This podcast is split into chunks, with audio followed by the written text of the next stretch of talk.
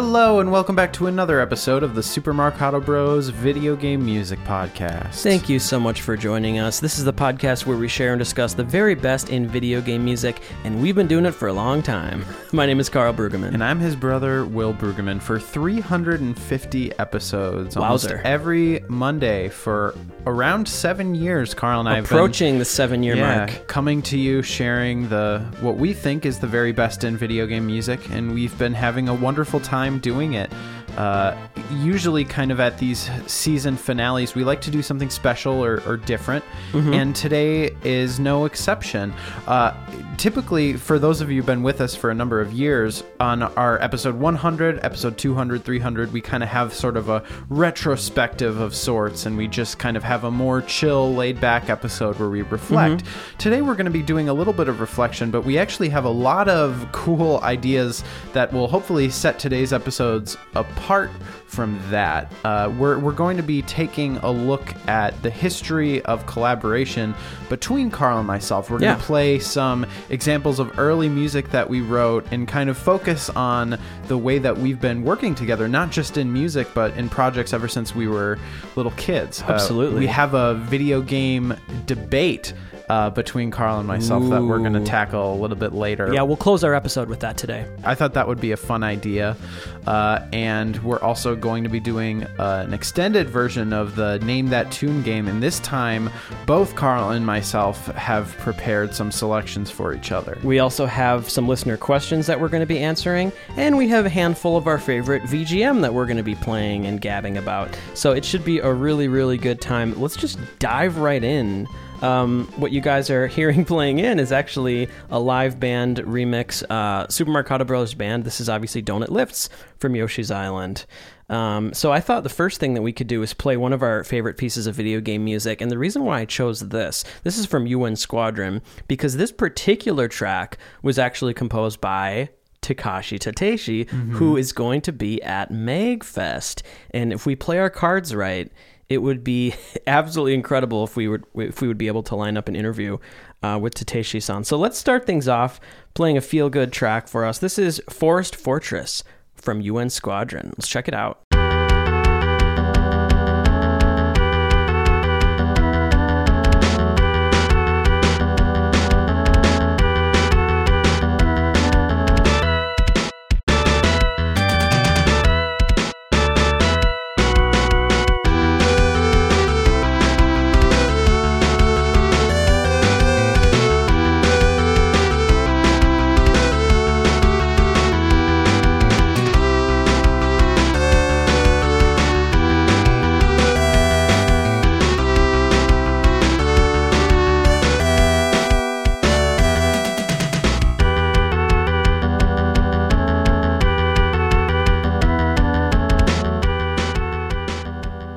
It's so Mega Man-y, isn't it? this is Forest Fortress from UN Squadron, the Super Nintendo version. Originally composed for the arcade, uh, this is the one contribution that Takashi Tateishi uh, did for the score. They kind of traded a little bit.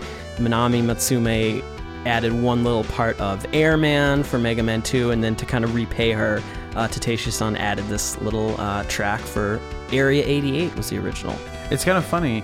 Uh, the interesting thing about this is with Mega Man 2, he was following in her footsteps, and I think he brought a lot of new musical energies to the table with Mega Man 2, but I think he was also uh, kind of taking what uh, Matsumae san had established and building off of it. I mean, uh, and kind of the symbolic gesture that he did is the introduction of Mega Man 2, the very famous introduction with that cutscene rising the, the side of that building. Yeah. He, he utilizes and kind of re implements Matsumae's ending theme from the original Mega Man and seeks it into his material, the sort of title screen Mega Yeah. Man 2 music.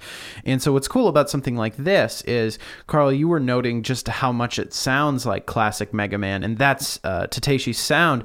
But the other thing that I think is cool is in terms of um, uh, uh, the style, I guess, of this piece is again he's taking a cue from Manami Matsumae's Area 88 UN Squadron Mm-hmm. That driving, sound. rocking yeah, bass. that kind of the, the driving bass with almost that pedal point where you have these like kind of Dorian esque chords, but they're moving around this pedal bass, and that's a it's a sound that's not you know necessarily unique to UN Squadron, but this is something where honestly this sounds like it could have been composed by the same person who did Frontline Bass or any of the other classic uh, Area 8 tunes. Well, it's kind of confusing with the crediting because I think Mari Yamaguchi was the one who actually did the Right. SNES implementation. And so when you look at the SPC, she's the only one credited. So I think originally I was, oh, she composed this, but she, I think there might be some little incidental original stuff that she did. Yeah, Um, yeah. but like, most I think of it's just converting. between uh, the SNES version and the arcade version. There's a couple Yeah. new tracks that. Were yeah, there's some arcade exclusive tracks and maybe vice versa. Really fun. Well, now I now I think it's time to go into our kind of history of collaboration, a retrospective on the Super Marcato Brothers. We kind of prepared a few pieces of music that we can share uh, that will kind of launch uh, an interesting conversation. So let's just start from the beginning. Will, do you remember the very first time that we ever collaborated on anything creatively? I think I can remember what it was. The thing is, is I was always around when you were working on things. I I, I Mm-hmm. remember being very young and you working on like flipbook animation.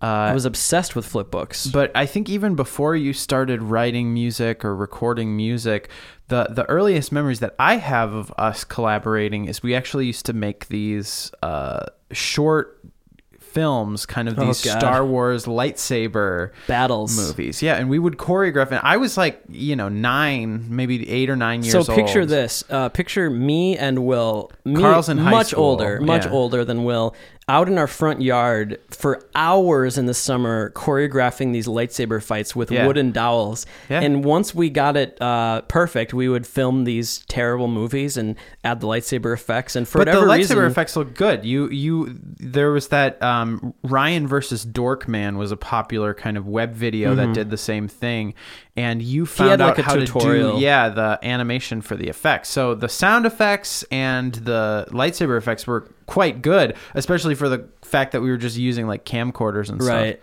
So that was the first time that we really got excited collaborating together, and then we did go on to make multiple. Yeah, we've done that over like the span of years. I mean, the first one we did was pretty crude, just in our backyard. The second one we did, we had Marty's friend Hugh Mm-hmm. and Meng helping out with shooting. It looked a lot nicer. It's still very amateurish, Oh, but yeah. you know, I mean, you spent months and months working on the rotoscoping and the Yep. editing and the, the sound effects. Well, that was just something we were really into, and the, the that's an interesting example because it combined everything. It combined music. We did an original score for it. It combined, you know, shooting and effects and editing and, and all, a lot of the stuff that we that we still do to this day. And we would so- always rope in my friends. Yeah. As part of, which is so weird why we didn't use your friends. You were in high school. You Yeah. know, we would think we, you would want more adult looking people. Right. But I think it's it, like it this. was it was to balance it out because it was like it would be weird if there was just randomly one kid. So it was like it's almost like hobbits or something, like this other type of human that Oh, are just God, tiny. It's so funny. It's but so they, they were hilarious. they were terrible at fighting. You were actually really good. well because they didn't I get to practice. Well, I pushed you really hard Yeah, because I were- I it didn't was like really whiplash. Yeah, I didn't really accept you not being at the certain level. So and also you know I, I do think you you wanted to be able to Yeah, I to love keep up Star and stuff. Wars. Yeah. um. So I remember it was really impressive. Like we'd have family and friends over and we would just show them like a couple minutes of this fight and there's this little Willy who's just like killing it. It's funny know? though. I have these like memories of like certain patterns that we did with the fights. That Yeah. Mm-hmm. now the when you would put the sound effects in, there's certain like almost music like patterns For of sure. the the choreography and everything. And we actually did another one years and years later. This was Right. Mm-hmm. probably a year before we started the podcast. We made our final one, and this is when we're both more or less Yeah. Mm-hmm. looking like adults. And uh, we did uh, this film called Primordium that was so just that uh, one is a fight. th- stuff. I guess the least embarrassing, but still surprisingly embarrassing. Now, I mean, it, it really. Yeah, it's just maybe it's because we look young. Um, I don't really know what the point of that one was. Like I the think it was just for cool. us. It was fun to kind of revisit, Yeah. kind of choreographing those fights, and right. If I had to show someone one of those, I guess I would show them that one. But uh, Yeah, we Yeah. should we should put that up. That, those are those are fun to make. So that was kind of the first thing we collaborated on. Musically, it, it took kind of a while for you and me to collaborate. Me and Marty have a longer history of collaborating. When I was little, I started to play the drums at age eight, got my drums set at age nine. And there's a great story where um, Marty was in this band in high school, this rock band, and their drummer had to be out of town for this Battle of the Bands show at their high school, which is actually the same high school that all three of the Marcato Bros went to. Um, so, me at age nine, I actually got to sit in on this high school battle of the bands show with Marty's band. And so that was a, a really awesome memory I have. And so I have a lot of memories jamming out with Marty, um, you know, in our bedroom and stuff. Um, but with Will, it took a long time. He was a lot younger. Uh, I did record some music of myself when I was in high school. I think it was once I went to college. Well, actually, um, it was. Yeah, I used to s- sit in and sing with the band that you and Marty had. That's true. We had a band called Underdub, and Will used to back when before his voice dropped, he could sing super high, and we would do like Jackson Five, Michael Jackson covers and stuff Yeah. like that. So that's a good point. After that, so I went to college and I started to really get into more recording and composing. I would make so much music just sitting in my dorm room. I would have a, a very old school, crappy Yamaha keyboard, and I would put out albums upon albums of instrumental music. Yeah, and I don't know why I was doing it, but it felt so good and it was so fun to do it. And a lot of it is very video gamey stuff. And I think um, I remember giving you like burned CDs of all of that stuff. And I think you used to listen to it like on your CD player, right? Oh yeah, absolutely. Uh, when I started going to junior high and I would ride on the bus, I didn't have an iPod at first, and so I just had like a CD player, like a Walkman, yeah, like a Discman, yeah. Um, yeah, and so I would listen to some of this stuff that you would make me. And this is also a time you used to like do this every Christmas. You would give Yeah. people like an album of of original tunes Stuff, like yeah. written for them. Yeah, so why don't we do this? So this is still technically pre uh, Karl and Will musical collaboration for the most part. So let's do this. Let's play a track from that era. Um, this is something. this is an instrumental uh, song that I that I created called "No Response." This is back in 2008, so I was still in college, way before the Marcato Brothers was ever a thing. Um, this was one of the kind of homemade albums. I called this album Sharp. I don't know why. Um, and so let's take a listen to maybe where where my musical headspace was at in 2008. This is a little bit of No Response.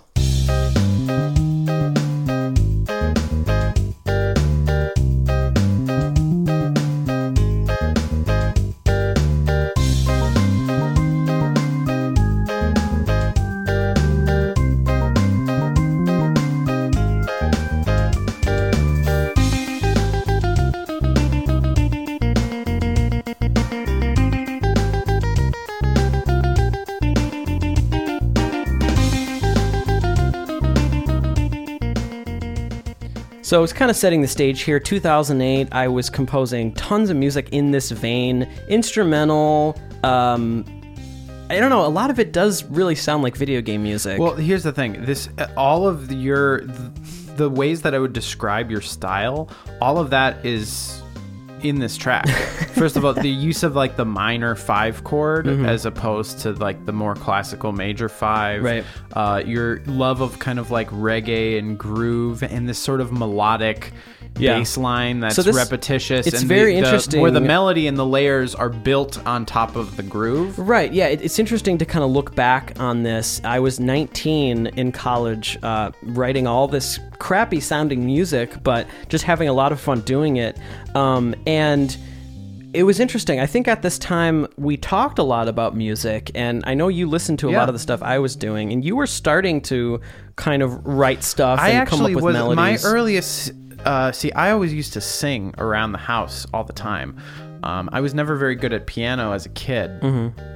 Uh, and so some of my earliest compositions, there's not really like a recorded record. yeah, that's of, true. uh, Is this stuff the that I would sing? Is this the first recorded? Oh no, record? no. Um, so the the difficult thing though is we mentioned is Karl and I have quite a considerable age gap. So when I'm going back to pre Marcato stuff, I can't play like a Yeah. you know really produced thing. Even though I know this is primitive, but Karl was in college, where my Mm-hmm. earliest stuff that I would really have was probably like freshman year of high school. Well, you so it's in a different kind of period in time because we started doing the podcast and collaborating when I was only a sophomore in high school. So I, mean- don't have as much of a lengthy backstory because I'm you know eight years younger. Well, than not you. only that, it's more um, disparate than that. I mean, I have recordings that go back to when I was 15 in this terrible high school band. So I have Right. the most embarrassing stuff I can I can think of. So I have, yeah, I, I go back a lot longer when it comes to like recording evidence of my musical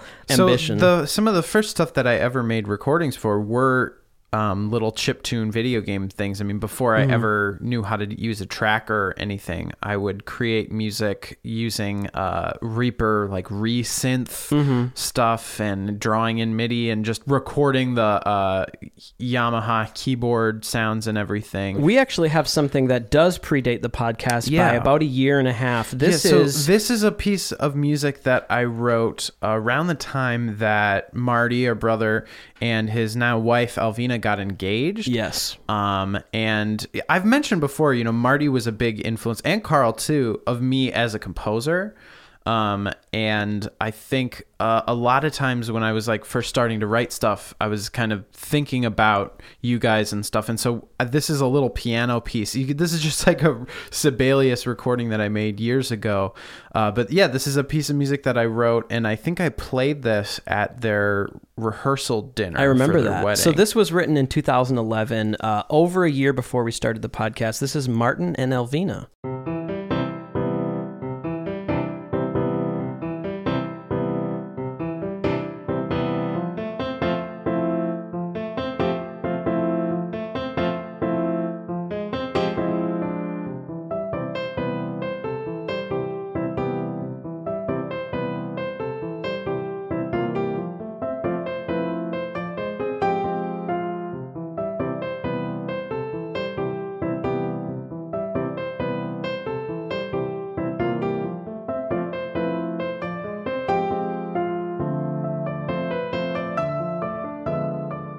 So this is Martin and Elvina. This is uh, one of the one of the only things Will's able to track down uh, pre Marcato Bros. As well, far yeah, as there's a lot of things that I that I wrote, and some of them are on old computers. Like if I actually went upstairs in our parents' house and dug up an old computer, I could find early Reaper recordings Right. that I was making of stuff. And there's some choral pieces that I used to make where I would record all the parts with my own voice and stuff. So, so this is around the time when I started to really be very proud and excited that Will, hey, look at he's turning into this great, you know, songwriter and musician. I we thought about oh, we should collaborate in some way. So Yeah. what we're going to do now, we're going to play just a taste of a pretty historical moment for us. This is officially the first piece of music we ever collaborated on. Yeah. And I remember exactly where it was. It was upstairs in our in the house that both of us grew up in, in the same room that we recorded um, episode two of the podcast, Right. the first Yeah, show at and the tell top of the stairs. episode.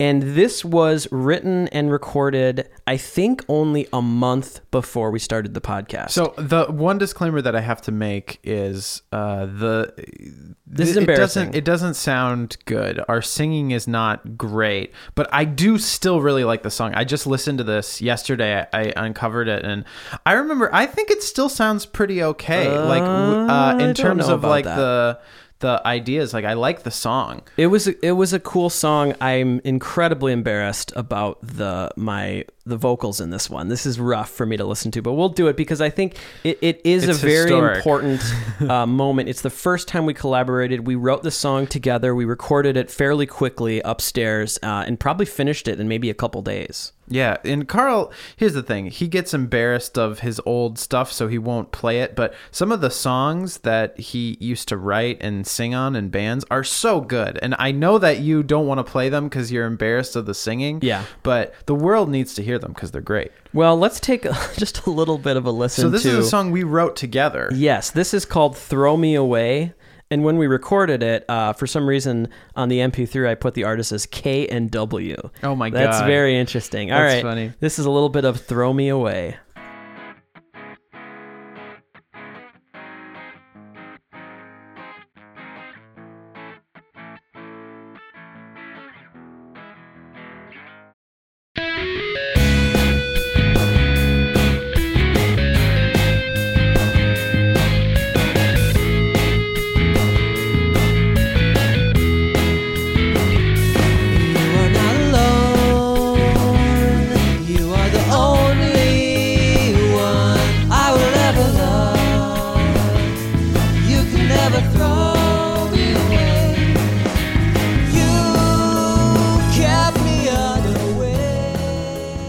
Guys are wow. This is, this is very embarrassing. You guys are listening to "Throw Me Away." Uh, which was officially the very first collaboration, musical collaboration uh, that Will and myself did. It's really nostalgic to go back Dude, and listen I to still, this. I still like this song. It's, I think it's a cool song. well, we performed this like in coffee shops a Yeah. lot over in the next few years after this. Um, so we we were a fan of the song. Um, this is me learning how to mix and like use virtual instruments and yeah it's there's a lot of things a lot of growing pains that this has but yeah, Yeah. a month before we started the podcast that you're, you're listening to this uh, first collaboration here so it's interesting Well, and it's just it's fun that we have this that we recorded this and have that Documented, documented. I think it's it's a really cool melody and it's like a nice foreshadowing of there was a period of time when I was in high school, like probably sophomore to senior year, where we were collaborating a lot. And I actually Mm-hmm. think there was a point in time where we were kind of on the same wavelength with Yeah. a lot of things. And I think as I went to college and we were living apart,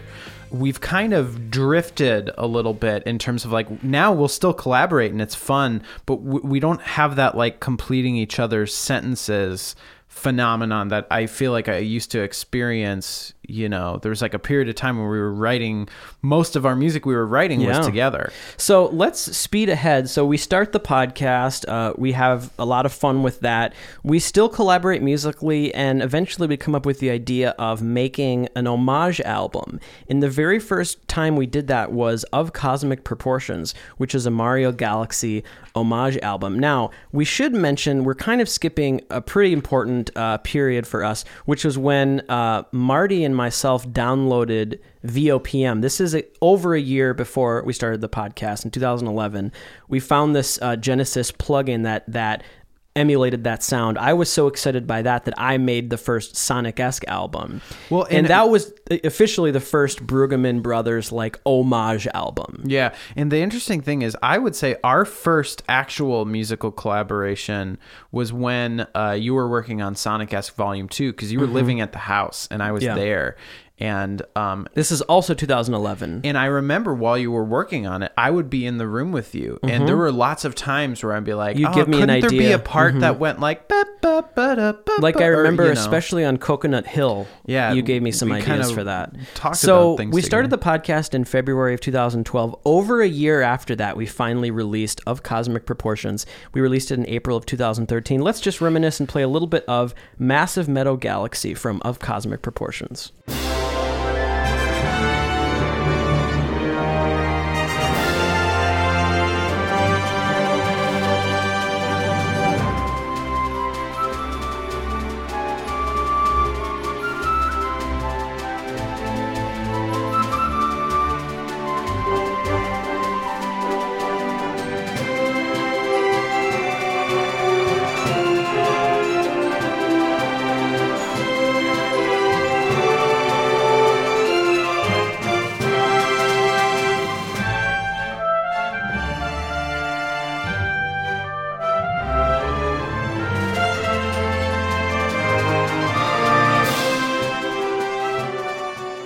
So it's interesting to think about this as the first album, uh, collaborative album uh, that we that we worked on together. And Marty helped us with this. He was at at the time he was the one who had Hollywood Strings. Um, and so he helped us with some of the sequencing, uh, and then I think there's one piece of music where he recorded saxophone uh, for for one of my tracks. But and we this recorded was very flute, exciting. We recorded Mhm. oboe. Um, yeah, it was a ambitious project. I Mm-hmm. still think it sounds good. Uh, in terms of the like, if we were doing it now, I think we would have higher standards for the sound of the virtual instruments. For but sure. in terms of the composition, uh, I, I like all this. I remember it being incredibly exciting to to listen to the Galaxy music and to to try to imagine a world where there's some lost Galaxy game that Right. we had the privilege of composing, and it was it was just such a fun exercise for us. Um, and I, yeah, I, I just have a lot of nostalgia. I, I am trying to remember why we even did this and why this was the first one, but I think that it was like we were so we so loved the Galaxy games and the soundtracks, and we'd been doing the podcast for a while, Yeah. and just really wanted to articulate all the things about it. And the thing that was so cool is it took the Nintendo sound, but used the orchestra in a way that was very respectable. And um, I think something this project really pushed me because I had written Yeah. some orchestral music before this process uh, but it, it didn't have this kind of bold confidence that the Right. Galaxy stuff did. So I learned a lot about orchestration in kind of studying those pieces and well, when it, we were writing it, it seemed like a really natural progression where we had the moniker Super Marcato Brothers, and we were like, well, you know, we've already collaborated. Let's try to do some sort of video game homage project. So this was the first first official release that's credited to the Super Marcato Brothers. So moving right along, the second homage album we did, which came out later in that same year, 2013, was Zero G Super Satellite Racing, which was an EP uh, that was, if if you haven't guessed it, um, kind of inspired and modeled after the original F Zero for the Super NES. The funny thing about it is like, like why was that? Why was our first Galaxy and our second F Zero? Like I when we don't think know. of the most important, you think we would have started with like Mega Man or something. I think it's probably just at the time what we might have really been into and what we thought sounded cool and exciting. Um, and so, for whatever reason, yeah, this is the second uh, Super Marcato Brothers album that we put out. This is Zero G. Let's take a listen to a fully collaborative track. This is called Serene, and this was a piece of music that we actually both composed parts Yeah. of it together. So, this is Serene.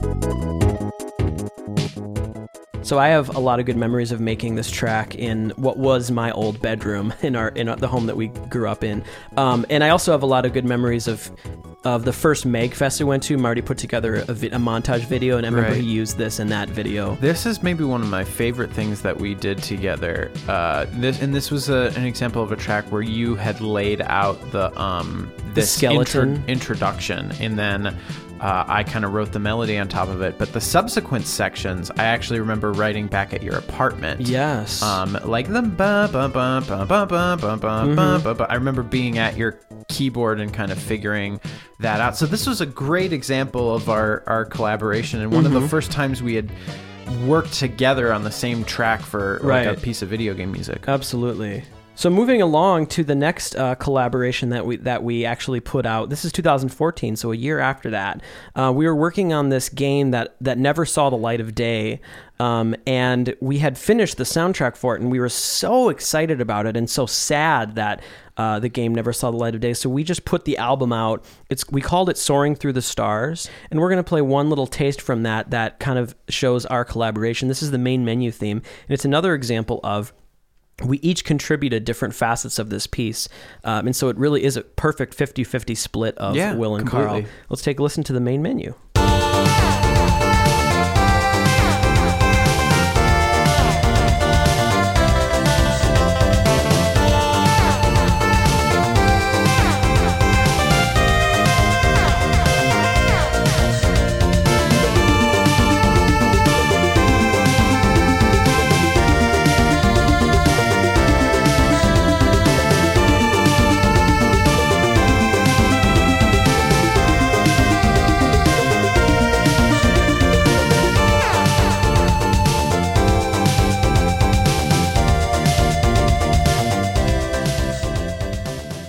Main menu from Soaring Through the Stars, and this was really fun. I basically put together the groove and uh, did the drums and the bass and really everything but the melody, everything but that 8-bit melody. Right. And it was it, I it was cool because I already liked it. I was like, you know, this could work as is. It doesn't have a melody, but it feels good. But I also left space for Will to stretch out with that melody. And his melody was so perfect. It filled in the gaps in the perfect way.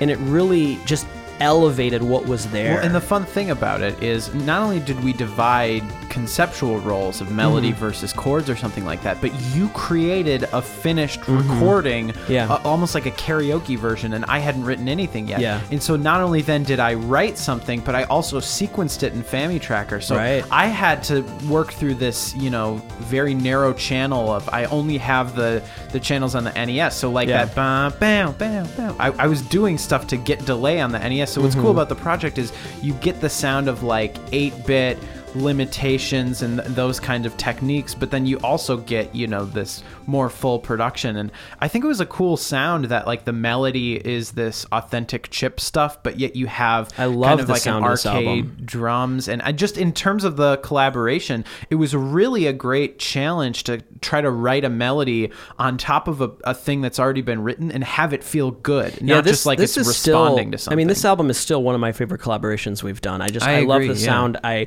I had such a great time working on it with you. Uh, let's play another example. Uh, this is the same year. Uh, later on in 2014, uh, I think late summer, we put out Mega Buster, which was our third homage album. This is a, another full length album, and we actually had the idea, you know, we should bring Marty into the mix as well. So Marty composed one track, and he also collaborated with Will on a, a different track. Will and myself collaborated on this track. This is Gust Man, and basically I wrote the first A section, which is very heavily modeled after Airman. Um, and if you I might wrote expect. the like you wrote the intro we'll call mm-hmm. it and then i wrote kind of like the a melody and then we wrote the b section together Absolutely. Let's check out a little bit of Gust Man from Megabuster.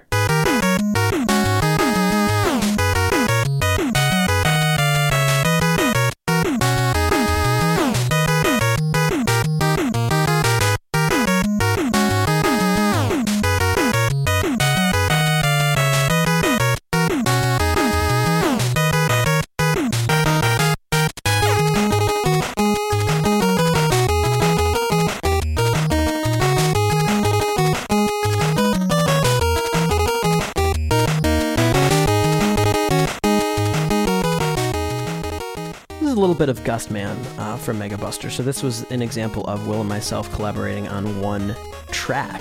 So I had that part that was that harmonized, chromatic, Airman-esque theme, and then it was really cool to see you went in a totally different direction with it. But I, I really thought that it, it, you know, it fit like a glove. I think most people listening to it would never expect that there was these s- distinct parts that were put together. yeah it, what was fun about megabuster is i don't know it, it was like well the first project that we worked on where I, I just felt like i was soaring mm-hmm. like kind of adopting that harmonic style of Takashi Tateishi Manami Yeah. Matsumae it felt so natural and like I, I i just kept writing things like yeah, i it was, was so definitely. inspired by it It was clear to I think to us working on it that we had like substantially outdone our first experiment with Yeah. Cosmic. I mean, Megabuster really felt like more confident and uh, comfortable and, to fresh. be able to do it legit, you know, I mean, tracking it all on FamiTracker and having it play back, it sounds like the real thing. There's no, Yeah. there's no part of this that like is that's the fun thing about chip music is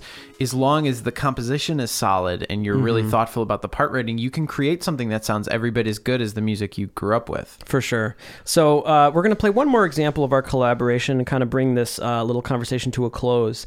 Uh, one of the soundtracks that we had co- that we had worked on together, uh, it's called Asker, and this game still has not been released, uh, and we're not sure the future of this game. But in any case, we had a wonderful time working on the soundtrack. Uh, spent a lot of time on and off. You know, we would take a month working on it. You know, have a break of a few months, come back. Uh, this is a piece of music we wrote together called Atlantis Stage from Asker.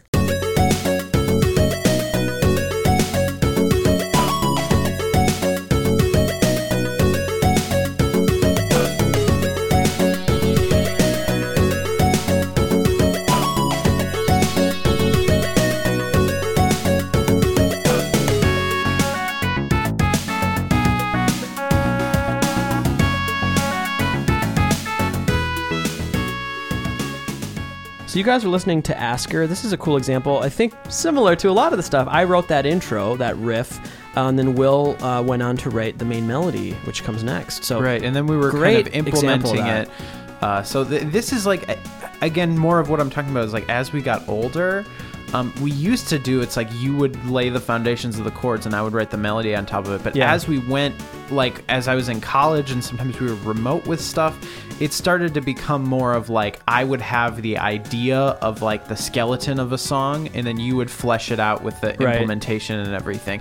We've done things where you write an A section, I write a B section. We've done things where uh, you'll write the chords and I'll write the melody. We've done, we've done the opposite on Yeah. that. Um, last year we wrote that track where I came up actually with the groove and the chords and you wrote the melody. Mm-hmm. Yeah. Which what I was so proud of is I felt like anybody listening and we said one of us wrote the melody, one of us wrote the chords, they probably would have assumed it was the other way around because I was really trying to write a groove that I thought you would like, and I got the sense when you were writing the melody that you were kind of trying to write a melody For sure. that I would like. Yeah, so we hope you guys enjoyed that little retrospective of our collaboration, kind of a, a history of us collaborating, and it's just been getting honestly more and more fun as as we uh, go on throughout the year. So I really Well, I'm look glad that we're to not where we're going to go. we're not done. You know, Yeah. Mm-hmm. we, we're still working on. I mean, we just released that Occultist, and we still have Hero of Legend now we Volume have Two. yeah, we have a lot of other exciting things. Uh, that we're collaborating on now. We have the live band. We've been doing, you know, panels for the last I don't know how many years at various and, cons. and this podcast. I think the reason we wanted to focus on the music is because it's actually a nice little recorded document. Where Yeah. We're not going to like play episodes of a podcast and Right. talk about it. That's too kind of. I but it know, has been meta. interesting. Our, our collaboration over the years has definitely strengthened, and it's gotten to a point where we, I think now we really know uh, in in a deep and um, intuitive level the strengths that both of us have, and I really do think that we try to play to those strengths when we collaborate as much as possible. Mm-hmm. Earlier on, we had a little bit more disagreement on making things really balanced, and you know, if I do this, you need to do that. But now it's just we try to like. I think that was also before we were actually working on games. Mm-hmm. You know, once you actually have a deadline, it's just kind of like, yeah, man, whatever. Like Right. Mm-hmm. when we were working on Occultist, it was it was almost arbitrary in a sense. It's like, do you want to do the death jingle? It's like, uh, I have to. De-. Like it was just kind of like, what do you have time for? you know? Exactly. And we both have so many outlets for creative fulfillment. We're not like trying to seek our sense of identity from what we're working on. But a big part of that is that we trust each other and we know that if Will does the jingle or I do the jingle that it's going to work out, you Yeah. know. And so so that's been really great and so hopefully you guys enjoyed that that retrospective. What we're going to do now is we're going to play one one more piece of classic video game music that we love. Let's play a track from Shining Force 2 composed by Motoaki Takenouchi for the Genesis. Let's take a listen to Lively Town.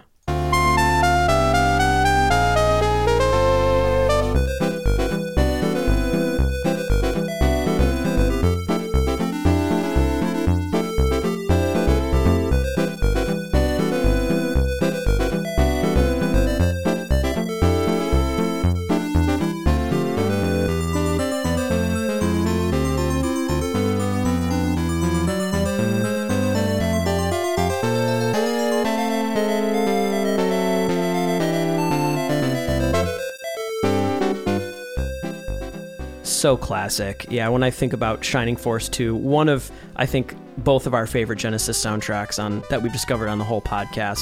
We're both big fans of Takenouchi. Uh, okay, cool. So let's go right. Let's dive right into some listener questions Dude, now. we got to do, and sorry to interrupt, but we got to do more revisited episodes because there are I a would lot love of to great do a Shining soundtracks Force. that we did early on in the podcast that we don't play anymore, and I Yeah. would love to kind of revisit some of these series. Yeah, this is- maybe this is see amazing. What we missed and stuff. Let's stuff. answer answer some listener questions. The first question we got um, is from Brandon, and his question is uh, he, he congratulates us, and then he says, I have a good what if for you. Uh, what if Koji Kondo and John Williams switched jobs for one project? Which Nintendo soundtrack, past, present, or future, would you like to hear John score? In which Hollywood film would you like to hear Koji score? Very Okay, interesting. So I've thought about this. I would want Clearly. John Williams to do The Legend of Zelda because Mm. I think he would listen to Kondo's music and do some nods to all of the themes and leitmotifs that are already in that series. Okay. I also think just even if he wrote all new melodies, that kind of be very for it. heroic, you know, old-fashioned thing is something, you know, a really modal, epic orchestral sound is something I'd love to get And more he of that the, from John one of the big influences. Yeah, so I think that would be kind of a cool, neat coming full circle. And I'd love to get like a cool John Williams orchestral arrangement of the Zelda theme. For Kondo, uh, in terms of like a, a movie, I would like to see him do. Um, I would love to see him do like a Pixar film because of, of modern movies. Those are the ones that seem to have place for really beautiful, simple, and memorable melodic music. And Yeah. uh, they almost all Pixar movies seem to have this. I don't want to say formula, but they have a moment, a cry moment, where everyone, you know, has to wipe away a tear, and music is Yeah. always a central part to that. Whether it's like a song in Coco or in Inside point. Out, there's that beautiful theme by Michael Giacchino, and Up. There's always a musical thing. Even I think of uh, uh, Randy Newman at that that moment in Monsters Inc. You know, where she's like Kitty, and he well, plays you know that beautiful be violin thing. Would be the best is if Pixar. This would never happen, but if Pixar made a Mario movie. Yeah, I mean, I'd love to have Koji that. Kondo get to write music for a, a I mean, those are great like that. answers. I mean, I guess another thing that I could that I would enjoy seeing um, John Williams score would be maybe an RPG, something like Shining Force, like a really Oh, kind of heroic RPG score for like the Genesis or the Super Nintendo, just to hear his music on that. How um, he would have faced those limitations. yeah, that would have been nostalgic and charming uh, era. That would be to kind of cool. get his really advanced harmonic language on like an NES. Yeah, for me, when I think of. Koji, I just I would love to see a Zelda movie or a Mario movie with with his music in it. So even if me, he was just writing new themes, you know? Really good question. Let's move on to another question. This one comes to us from Josh. His question is um, What do you mean when you say a song or a composer is earnest? I understand the definition of earnest, but I'm just wondering the type of cues you would pick up to, to quantify a composer being earnest. So I, I think this is one more on me because I tend to use that word a lot, Mm-hmm. and uh, I I think. You raise a good point that part of it might be projecting. Obviously, I can't assume someone's emotional intent when they're writing Yeah. a piece of music. But I guess what I mean by earnest uh, is done with sincerity and maybe almost like a, a sense of innocence and genuine engagement with the source material. And I think more there are specific musical, harmonic, and melodic affectations that a composer can adopt that keeps it at an arm's length. So, for instance, I would say a composer like Grant Kirkhope, though I love him, he's not always writing earnestly. Like if you compare the sound of Banjo Kazooie to the sound of Mario, Banjo Kazooie is intentionally sounding campy and goofy like cartoon music. So Yeah. it's not necessarily earnest. It's it's comedic. It's tongue in cheek. Mm-hmm. Where like Mario is earnest, whether you think it's goofy or campy. When Koji Kondo's writing something, he's taking the emotions seriously and he's trying to write something cool. So it's not necessarily about the music sounds earnest and the music doesn't sound earnest. It's more about a one-to-one sense of like how earnest do I imagine the composer is treating the emotional material. It is worth mentioning that it's, your imagining of that. You're not positive. Exactly. Yeah. And so different people have different interpretations, but I think also there there are certain types of another way that we might use it is there are certain types of music that have like a wistful, wide-eyed sound just harmonically. Maybe Yeah. something that's really sweet or uses the Lydian mode or something. Mm-hmm. That almost sounds earnest um innately like the the music the rhythms Yeah. the, the melodic It's, styles it can be so. confusing for sure. Quickly has another follow up question asking should he expect another 350 episodes of the show that seems pretty crazy i'm not i don't know about that i mean 350 has been a long time it's hard to imagine doing a whole other 350 i'm not sure where we are on the the you know I think a lot of that depends on timeline. our, our lives and whether I mean we, we've already shown that we've been able to do the podcast remotely.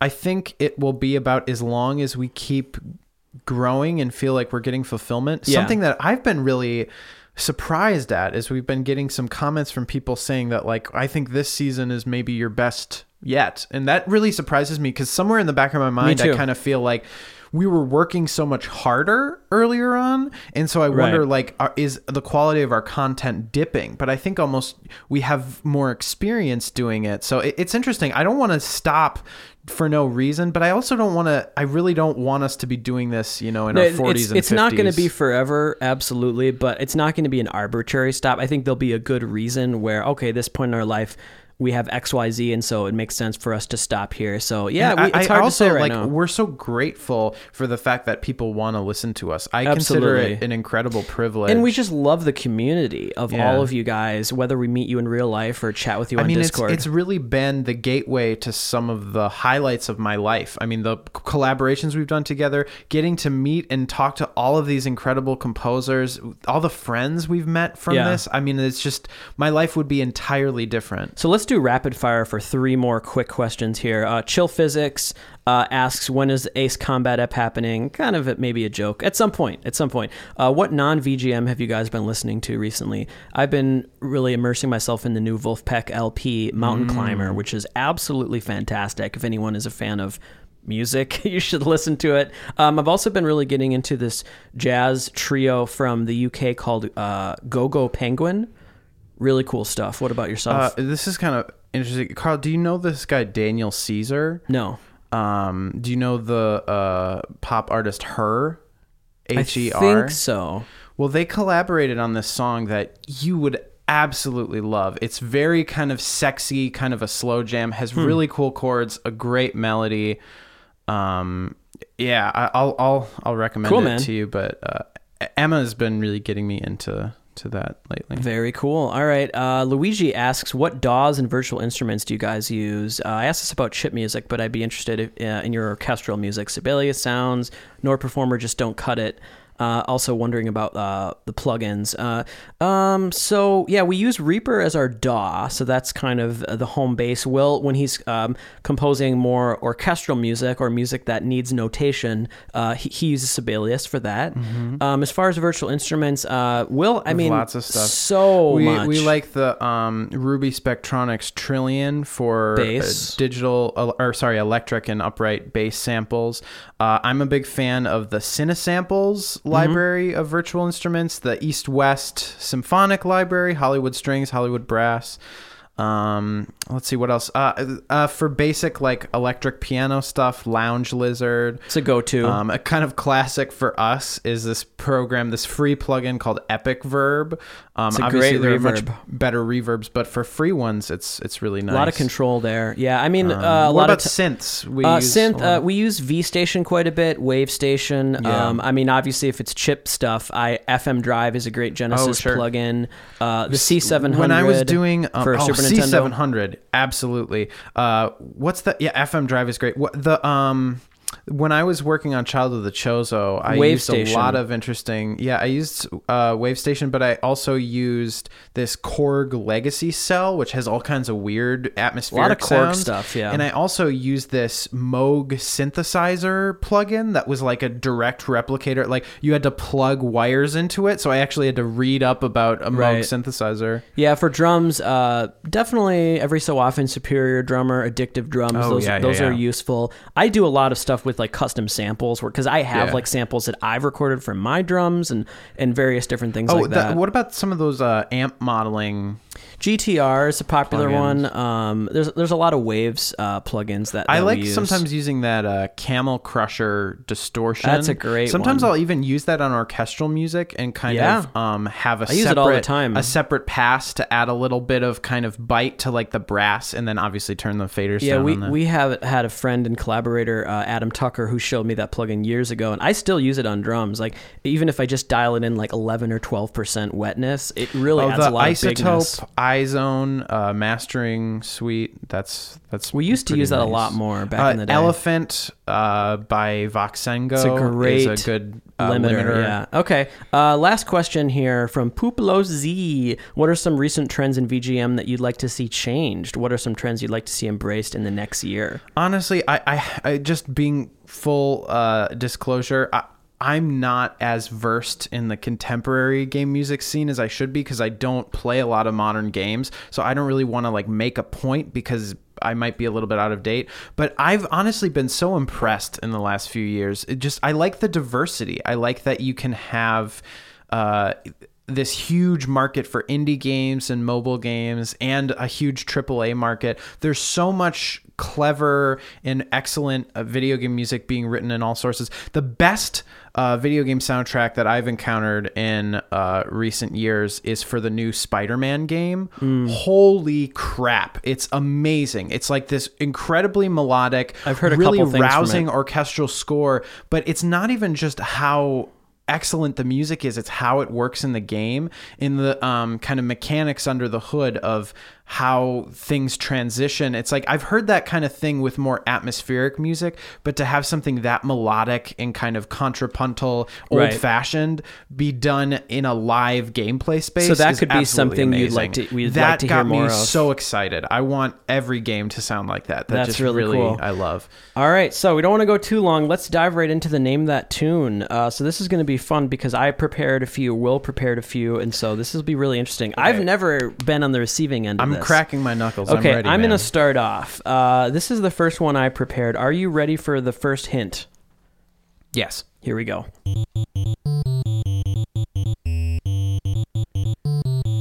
Oh, I feel like I know this. Okay. Hmm. Hmm. I, do, I can't think of what it's from, um, but I'm sure once I hear one of the squares, it will. Do you know the system? the game. Uh, it's uh, NES. Okay, good. All right, here's number two. Oh,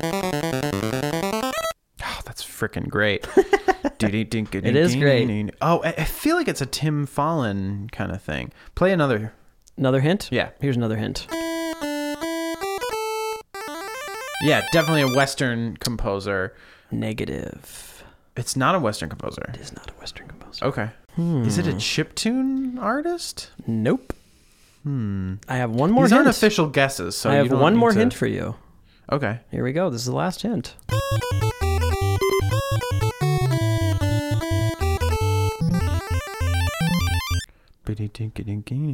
Ah, I thought that would give it away. I thought that would give it away. That was How- the harmony and the bass. Why, why was that bass line so familiar to me, but now I'm not like placing it? You ready for the full track? Yeah. Here we go.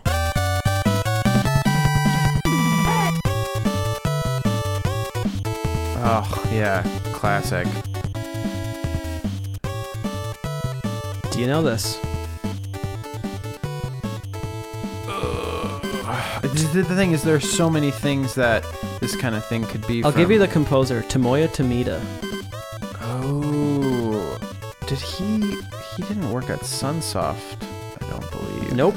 Do you know? Remember where he worked? He worked at Konami. Konami. Yeah, I mean, it sounds like Konami with the DPCM. I don't think I've ever completely not guessed Wow. anything. Um, I need a guess. I'm gonna give you 10 seconds and I need a guess. I guess Tomoya Tomita. I guess a Konami NES game. um, I don't know, man. Ninja Turtles 3 Manhattan Project. Oh. TMNT. TMNT. Oh, got it. Okay. Stage 1. All right, this is very Sorry, man. scary. That- that was no, tough. no worries. I'm probably going to miss Mine, them too. no, mine are so easy. Like I did not do anything that level of. I'm scared. obscure. I'm I- scared. I, only picked things that you. But now you like. said that, so now if I don't get it, I'm going to be extra embarrassed. Okay, so this is my first track and first clue. All right. You'll get it right away, I'm sure.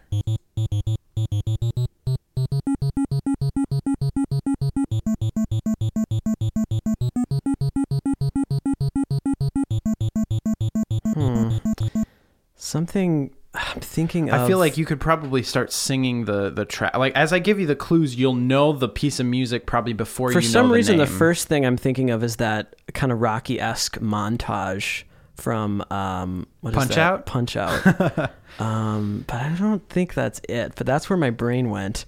Well, why don't you listen Dancing to the next bass one? line. Okay. So you know it's got Mm, sample drums. sample drums. Interesting sound of the drums. Let me go back to the clue one. Okay.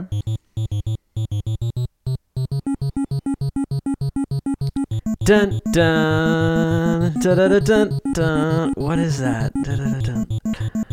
I think your composer brain is turning on, and now you're creating something. Uh, this is Castlevania. It is not Castlevania. Oh, Why don't I give you a third clue? let's see.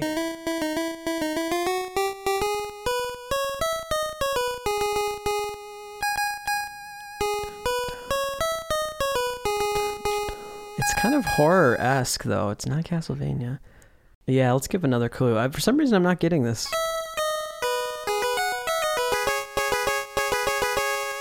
Hmm.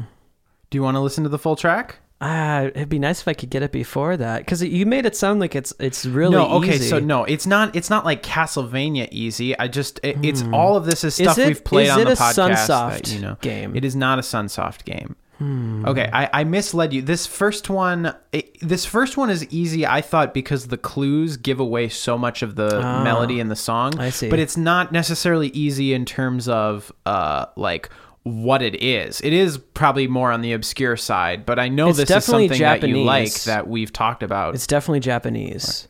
L- why don't we listen to the full track? Okay, full you'll, track. You'll get it, I'm sure.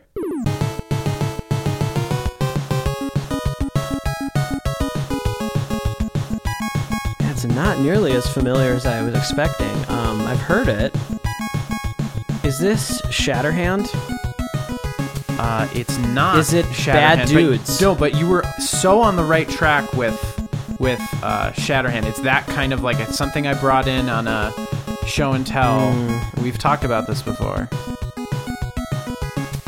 Yeah, I'm not sure. I've heard it maybe once. Uh, what's something else you brought in? Uh, it's not something I was familiar before that. I don't think. Um, not Bad Dudes.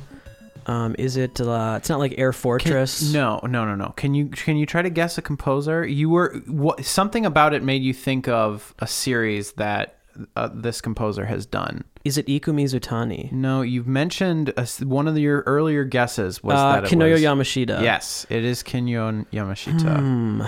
What game? Yeah, I don't know. I don't think I can Uh, get this other one. than Castlevania, it's probably one of her more popular NES titles. um, is this? Uh, I think didn't she do like King Kong no. or something? Yeah, I don't know. I, I can't get this. it's Power Blade. Hmm. Yeah, not very familiar with that, unfortunately. Really? Power Blade. I'm surprised about this because this track. I think that's something so you're more familiar with. me. Well, I well we both missed the boat on those. All right, let's keep going. All right, here we go. You ready for number two? Yeah. Here's clue number one. I will say you I, I might can get the progression. you might get mad at me on this one. is it really hard? I don't think it is for you. I mean, in general, maybe, but I don't think it is for you. Uh, do you want to hear that again, or It the sounds second Game clue? Boy. That's correct. It sounds Game Boy. That's It correct. almost sounds like a um uh, uh uh like something from like Mario Land 2 or uh some kind of um Oh, is it that for whom the frog bell tolls or Do you want to hear the second clue? Yeah, yeah, yeah.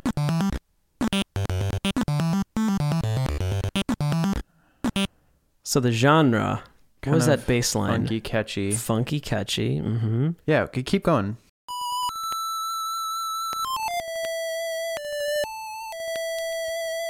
Oh, have we played this before? Many times. I would consider it a classic, but not a lot of people would. Okay, so it's a Game Boy title. Game Boy title. groovy. You absolutely adore this track. Do you want the fourth clue? Yeah, man.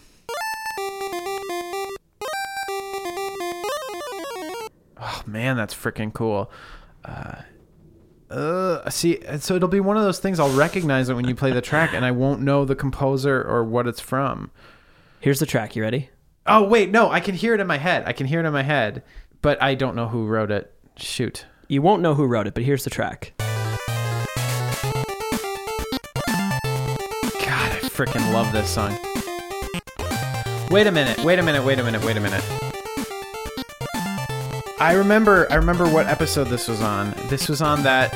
We we looked at that that that company that like.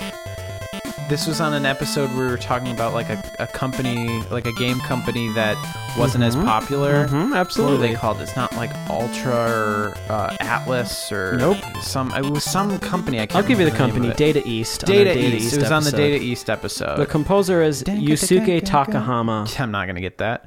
And the game is some Japanese title. Nope, it's not. It is Side. Side Pocket. GB. Side Pocket GB. Uh, okay, all right, man. Okay, that's that is- was hard, man. It was hard. It was hard. Okay, But I'm- I, I will say I did hear in my head. Dun, dun, dun, dun, dun, dun. that's good. I, I I knew the track, but I didn't. okay, I'm very scared for number two. Number two, I think, is probably the easiest one. Well, I didn't get the first one, so that doesn't mean. No, mean but much. number two is the All right. easiest one for you. Like you, Carl, you definitely know this. puts the pressure on even more. Okay, it. Clue number one. all right.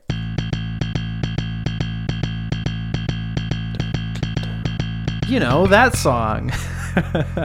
This is really dumb, but my first thing goes to like stone protectors, like Steve Duckworth. I don't know why. I don't even know what that. Yeah, Um, I'm also thinking of like Power Rangers for some reason. I was But considering slap Power bass Rangers. swung rock.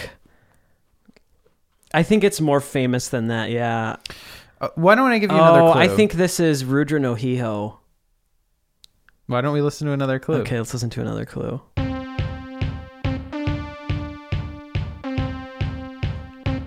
Think it's a battle from either Rudra no Hiho or maybe like, is it Lufia? I think it's a battle from Rudra. Let, let me, can I do clue number three? Yeah, yeah. Keep listening as many as you want. Yeah, this is Rudra. Final answer, Rudra no Hiho. Yeah. is What's it the ba- name of the track? Battle on the Mountain? No. Um, You'll you'll get it. It's a classic one that we've played. um, Heart. Uh, we'll play the melody, and I think it'll come to you. Oh, this is um, King of the. Uh, uh, So first, give me the composer. the composer is Ryuji Sasai. Yeah. Ryuji Norhiho, Super Famicom.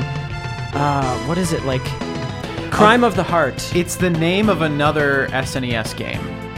Earthbound. Yes. Ah. Earthbound. Okay. From Original Hiho. I Very knew you'd cool. get that. Very wow, I cool. was surprised you got that right from the bass. I thought I would at least need to, when that flute came in, then you would get it. That is very. That was a great one. Okay. Well, are you ready? I like it because when I think of Rudra no Hiho, that's not the first sound that pops to my For head, but it's such a classic track. And I was going to withhold the string melody because that Wow. melody and the string sounds Uh-huh. more like Rudra no Hiho Very than cool. the other parts. All right. I feel good about that. All right. Let's move on to number three. Are you ready?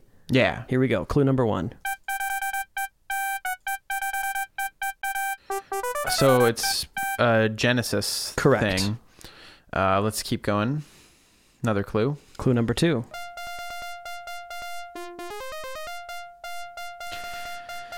has almost like an Asiatic sound to me, Mm. like a pentatonic sound just on those two parts. Hmm. yeah, Um, in a way. Yeah, in a way. There's a little bit of that. Number three. Oh, is this that David Wise game? No, he didn't work on the Genesis. Eh, keep keep giving me more. Number four. Oh, it's from a racing game. In it? No. No, it's not from a racing game. Okay. I have an extra hint See, for why you. do you gotta give me Genesis? I don't know Genesis. You know, I'm a Nintendo You know, guy. you know this. X. The last hint. I gave you an extra hint. Here we go. That's the giveaway, man. That's the giveaway. You always pick these like Sega composers that I. No, not at all. I thought this would be the giveaway. Oh, is this Street Fighter? It's Street Fighter 2. It's M Bison's stage. There composed by goes Yoko the Shimomura. dynamite, folks.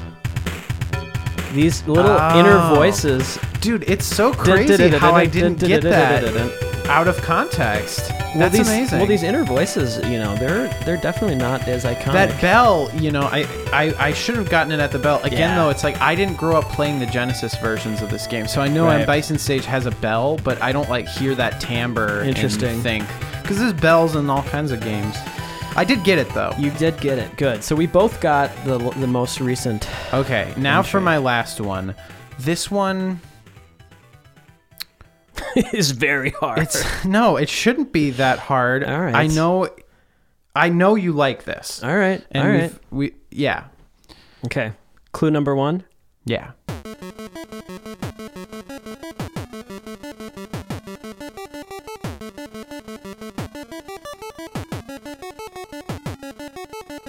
Is this Game Boy? It is Game Boy. I'm thinking Kirby right right off the bat. I'm let's thinking let's give Kirby. you another clue. Uh, okay, number two.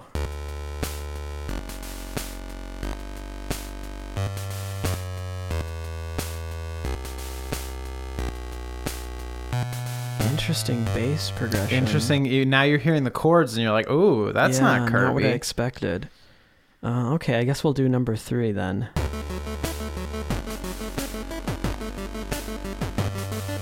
Listen to this chord here.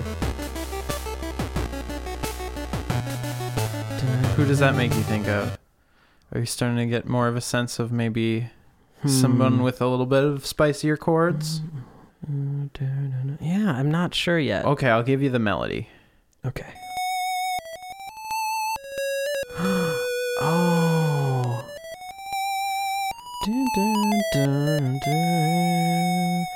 What is this from? It's not Sugiyama. It is not. It's too funky for him. Do you want to listen to the full track? Let's listen to the full track.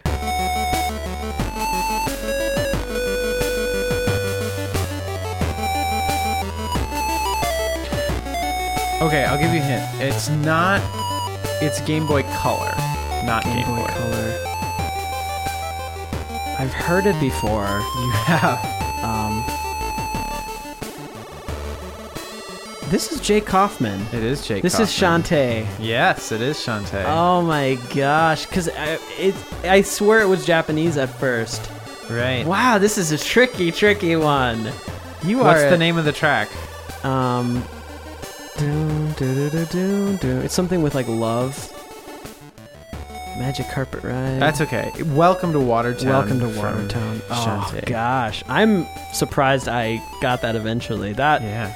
See, I knew if I played the full track, once it got into the arpeggiator, you'd be like, "Oh, it's interesting be choice. a Western guy." Interesting choice. All right, last one for you. Last Okay. one of the name of that tune. Here we go. Sounds like Metroid. That kind of bass. I know that bass sound is in Super Metroid, but I'm sure it's in lots of other games too. So you know it's Super Nintendo. Okay, here's number two. Okay, now I'm thinking like a Chrono Trigger or Final Fantasy. Number three. because they all use the same.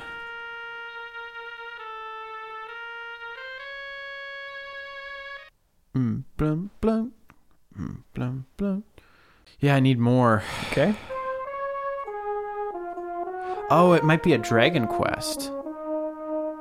It could be a Dragon Quest, like a Sugiyama thing. Hmm. Final hint. Here we go.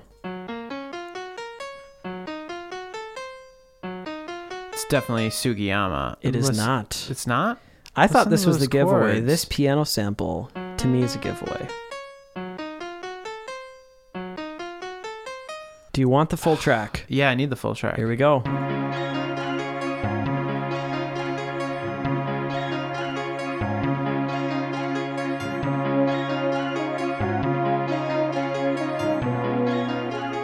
Beautiful. It's very Tchaikovsky-and It is beautiful. Do you know what it is? Dude, I gotta tell you, I don't recognize this at all.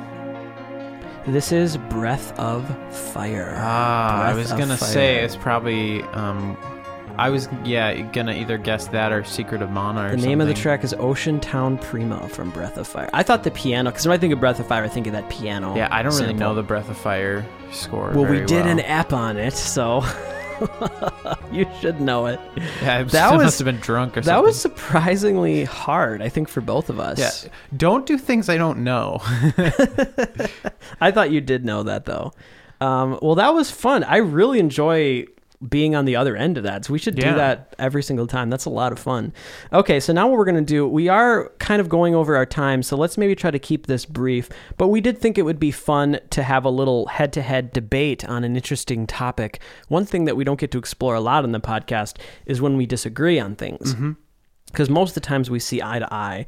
Now, well, we disagree a lot, but it's usually not on like music related things. It's just like yeah, in so life. one thing we wanted to do is for these little topics, we don't fully disagree. Yeah, we're more having an, a debate. Like if any, if I'm anyone's ever taken, yeah, a debate course Yeah. or a philosophy You're class, taking sometimes you, in order to really explore the weight of ideas, you kind of argue them out to their logical conclusion. So I think we're both taking a position here, Mm-hmm. and this position I think is somewhat reflective of our actual positions, but brought to their extremes so that we can put them head to head.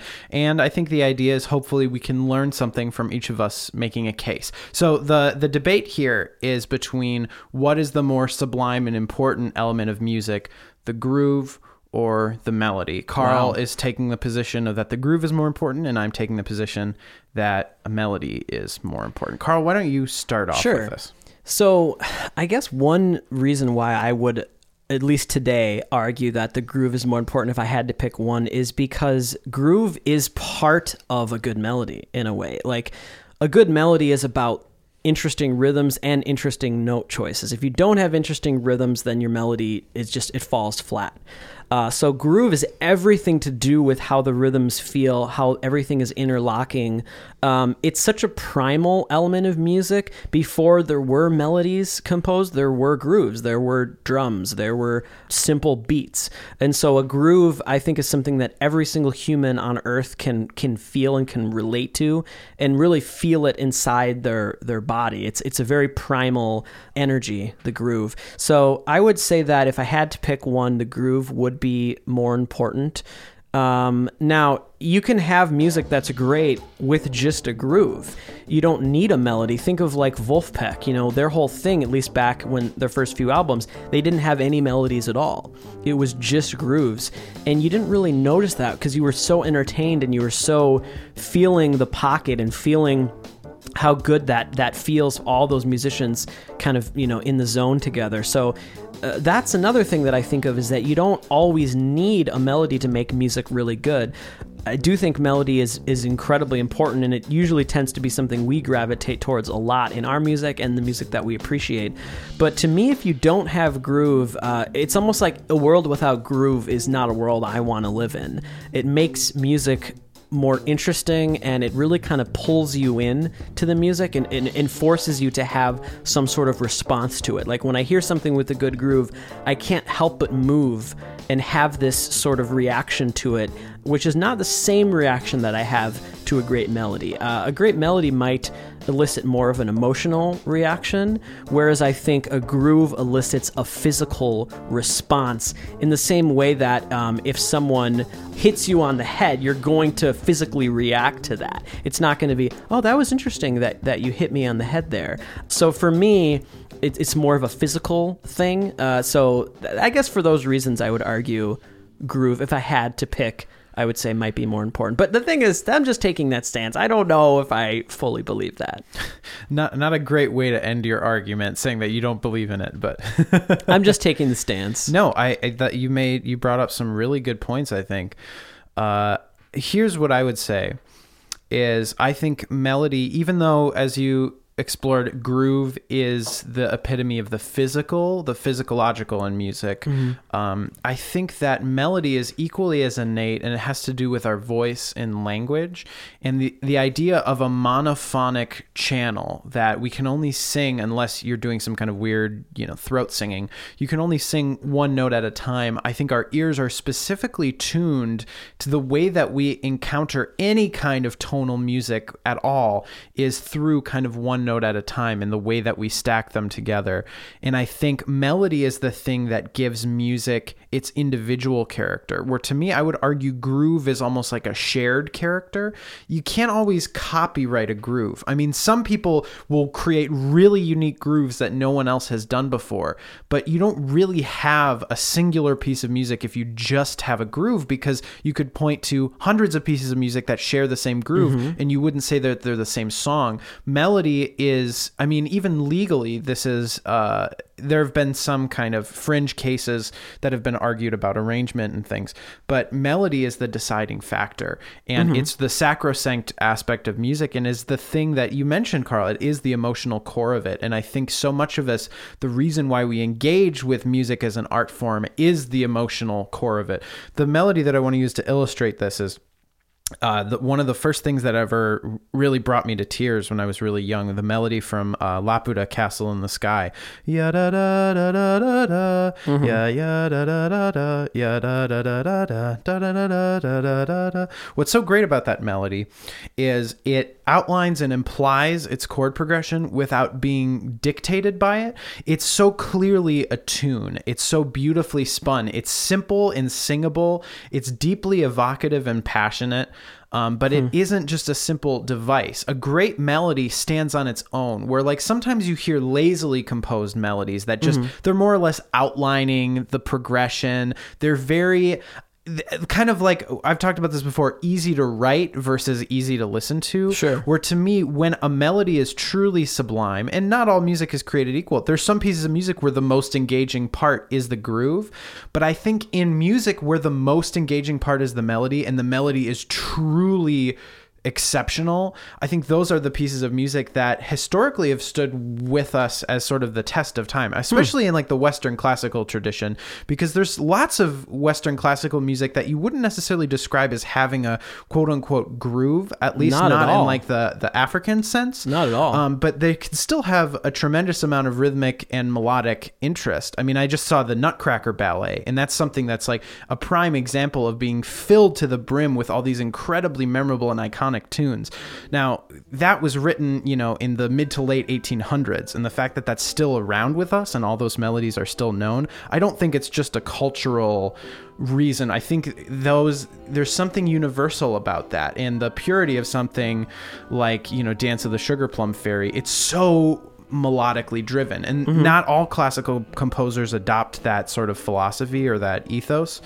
Uh, but I do think when you look I think over the span of time at what music we hold on to, kind of culturally and historically, I think there's a, a huge skew towards things with iconic melodic identification because that's in our minds, I think, how we hold music. With Wagner, people are always going to talk about ba ba ba da ba ba ba ba da ba ba.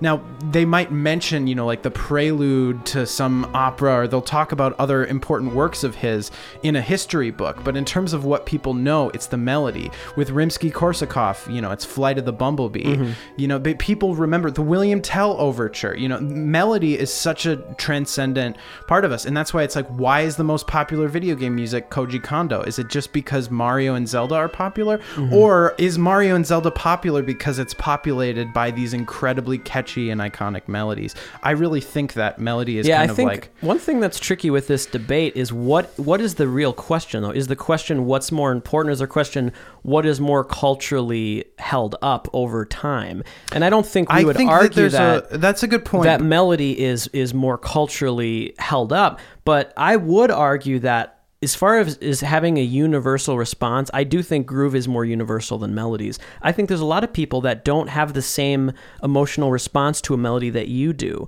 But if you play them a specific piece of music that has an undeniable groove, they will respond I to think though that part of that is cultural. I mean, in lots of uh, parts of the world and times of the world, I mean, there was a reason why there weren't grooves in classical music. I think if you played kind of groove-based mu- music to some of those composers, they wouldn't have responded in the same way. Sure, but it's also just a different. It's a totally different thing that you get. There's a lot of people in the world that have no interest in listening to music of the classical tradition. I guess I would say, because it doesn't it doesn't give them what they're looking for in music. Sure, but there that also to say that groove is more universal than melody. I mean, I, I think melody exists in almost all music.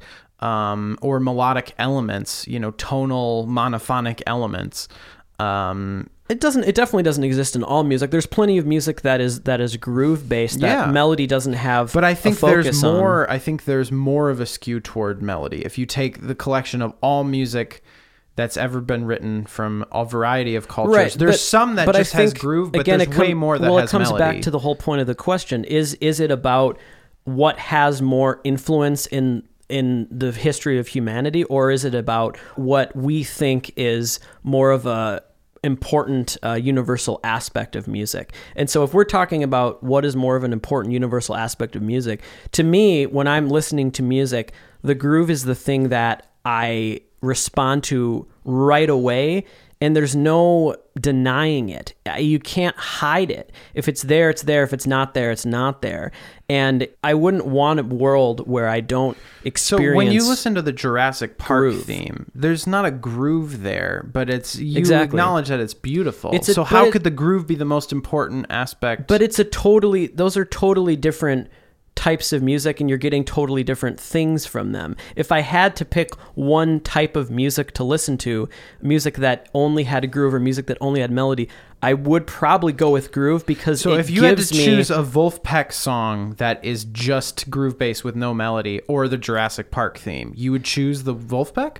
uh, I don't know if I would do Vol I mean that's a really weird Then comparison. what's something I mean that's just groove based that you would is prefer? is over my that? favorite band, but um, I yeah, it, it's I don't I don't necessarily want to pick one or the other. I love that there that there are different aspects of music, but groove and rhythm um, and multiple people working together to to kind of fill in the puzzle pieces of of something that feels really good in, in your bones. That's my favorite part of music, and that's what I respond to the most. Okay, so I think we both made a pretty good case. But I'm not I'm not going to say that historically it's it's you know more held up than than melodies. Yeah, um, I, I I hear your point. Um, I, I think before we we close up this debate, I want to, and this is a fun thing that sometimes you do in philosophy or in debate classes, take a contrary position. So now for a little bit, I'm going to argue for groove, and I want you to make a case for melody. Okay. And this is my case for groove, just based on some things that I think maybe you didn't mention. And the case that I would make is. Um, I think groove is sometimes I mentioned melody being the most identifiable characteristic, but I think there are lots of instances where the groove is actually the thing that creates the uniqueness of a piece of music. Uh, for instance, if we're just going to use a video game example, let's look at like Mario 64. Almost every stage theme is crafted out of that same melody. And there are harmonic and melodic transformations to be sure. Right. But I think the big element that creates the uniqueness in that music, the the fundamental aspect, the way that you could tell you're playing one or another just on the piano, has to do with the rhythmic difference. It has to Yeah. do with the different groove or rhythmic feels. Groove not not just in the like strict definition of groove, but like the rhythmic component of it, where that same melody can exist. If you look in even classical music, which we've talked about as not having a groove, I would still argue that the thing that you were talking about, groove, it's something fundamental about the rhythmic components in music that go beyond just a strict definition of what a you know syncopated groove is. Mm-hmm. If you look at like a theme and variations, oftentimes what makes the variations interesting is how they augment or kind of distort the rhythmic components of a piece of music. For And I do think that you're absolutely right about the physicality of a groove. Well, it's undeniable. If you go to a live show and you hear a band play a melody on a guitar and you look in the room and see what the response is, you won't see anything. If you Okay, hear, you need if to- you you hear a band, for I will. If you hear a band play an amazing groove that's in the pocket, you will see a response. People will dance. People will put their head back. People will laugh. There is a physical response that is not there for melody. So that's I think yeah, I the wanted to get at. physicality is one part of it, and I think another part of it is that uh, on a fundamental level, rhythm, which I believe is the most innate aspect. It's like the Exactly. most underneath everything. It literally is like on a uh, on a acoustic level, it is the foundation of pitch and harmony, um, because the way that we hear sound is by vibrations in the air, which you could also identify as vibrations per second, Okay, which are so- almost like rhythmic values themselves. So we're having a difference between what is culturally over time held up the most versus what is maybe the most innate for humans. Uh, if I were to take the other side, when we're going throughout our day, how many of us hum to ourselves? How many of us whistle? How many of us listen to a song on the radio and get something in our head? And when you get something in your head, uh, melody is the one th- is probably the most strong element that you can't get rid of. Yeah. When you hear something on the radio and it sticks with you, you're you're singing the melody to yourself. well, it's almost the first thing that many of us think of when we talk about music. For sure, yeah. So I mean, it, it is a hard debate because they're both so important, but they they come from different places. I think melody culturally, and if you think about the whole history of of human music, yes, I agree that melody is is the strongest element over all cultures that you can that you can look well, let's at. let's look at this point. If you're talking about a song and I go, "How does that go?" You're gonna sing me the melody. You're not gonna describe me the groove, or it's the one that goes like. eh, eh, eh, eh, eh, if if eh, it is eh, a groove eh, based eh, song, eh. I absolutely will do that. But here's the thing: I will use my body to do that. I won't just use my Sure. my mouth. And th- this is a great example of the difference, right? Melody, you're using your mouth to convey pitch. Oh yes, I remember that tune. Uh, groove, you're using your whole body to to express what can't be just expressed with your mouth. And that's what I think is so beautiful But is that they both exist but I- together. what I'm saying is like when they exist together, when a song has a melody That's and a the groove, best. most people, if you ask them how does the song go, they will sing you the melody. If you take a Michael Jackson song, Sure. okay, uh, what how, how does how does uh, Thriller go? Well, to be They're fair, not gonna to be ex- fair, if Michael were to tell you that, he would be beatboxing the song, and he would But be. he would also be singing it. Right. If you asked him how it goes, he wouldn't just describe the groove. There's, if we're of it. talking about Michael Jackson, there's absolutely no way that you can say melody is more important in his music than groove. It's absolutely a 50-50 split. Without the groove, without the sense of rhythm, his music just would not exist.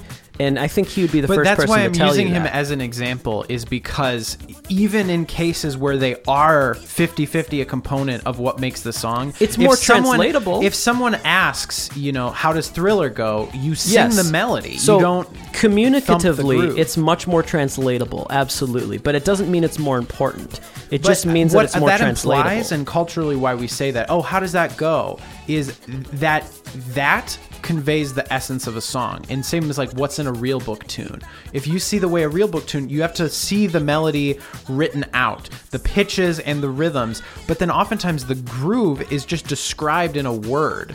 They'll just write one word that describes in this feel or whatever. That's Like, not true. I mean, there could be an iconic bass line. Uh, if Sure. you think about uh, a jazz piece of music that has an iconic bass line, that's setting up the groove, and that might be written out as well. Yeah, no, I'm, I'm not saying that like uh, complex grooves aren't written out or that like just because something's written it's more important. But what I'm saying is I think there's this idea that a lead sheet conveys the essence of a song, that you can convey the essence of a song by writing the chords and the melody. Right. I'm not saying that that conveys the groove, but I think in some cases In you could say the types of essence of, a song is more important than the groove because you could play a song in a samba feel or you could do it like a calypso Well, it or- depends on the type of music. That's really what it comes down to. And getting back to the Michael Jackson example, I really would argue that the melody is not the essence of the song because the essence of the song it is dance music. It's music that is designed to get people to dance. And if you take if you take Billie Jean and you don't have the the constant drums with that amazing bass line, and you take that away and you just have the melody, is so there's there's almost nothing there to respond to.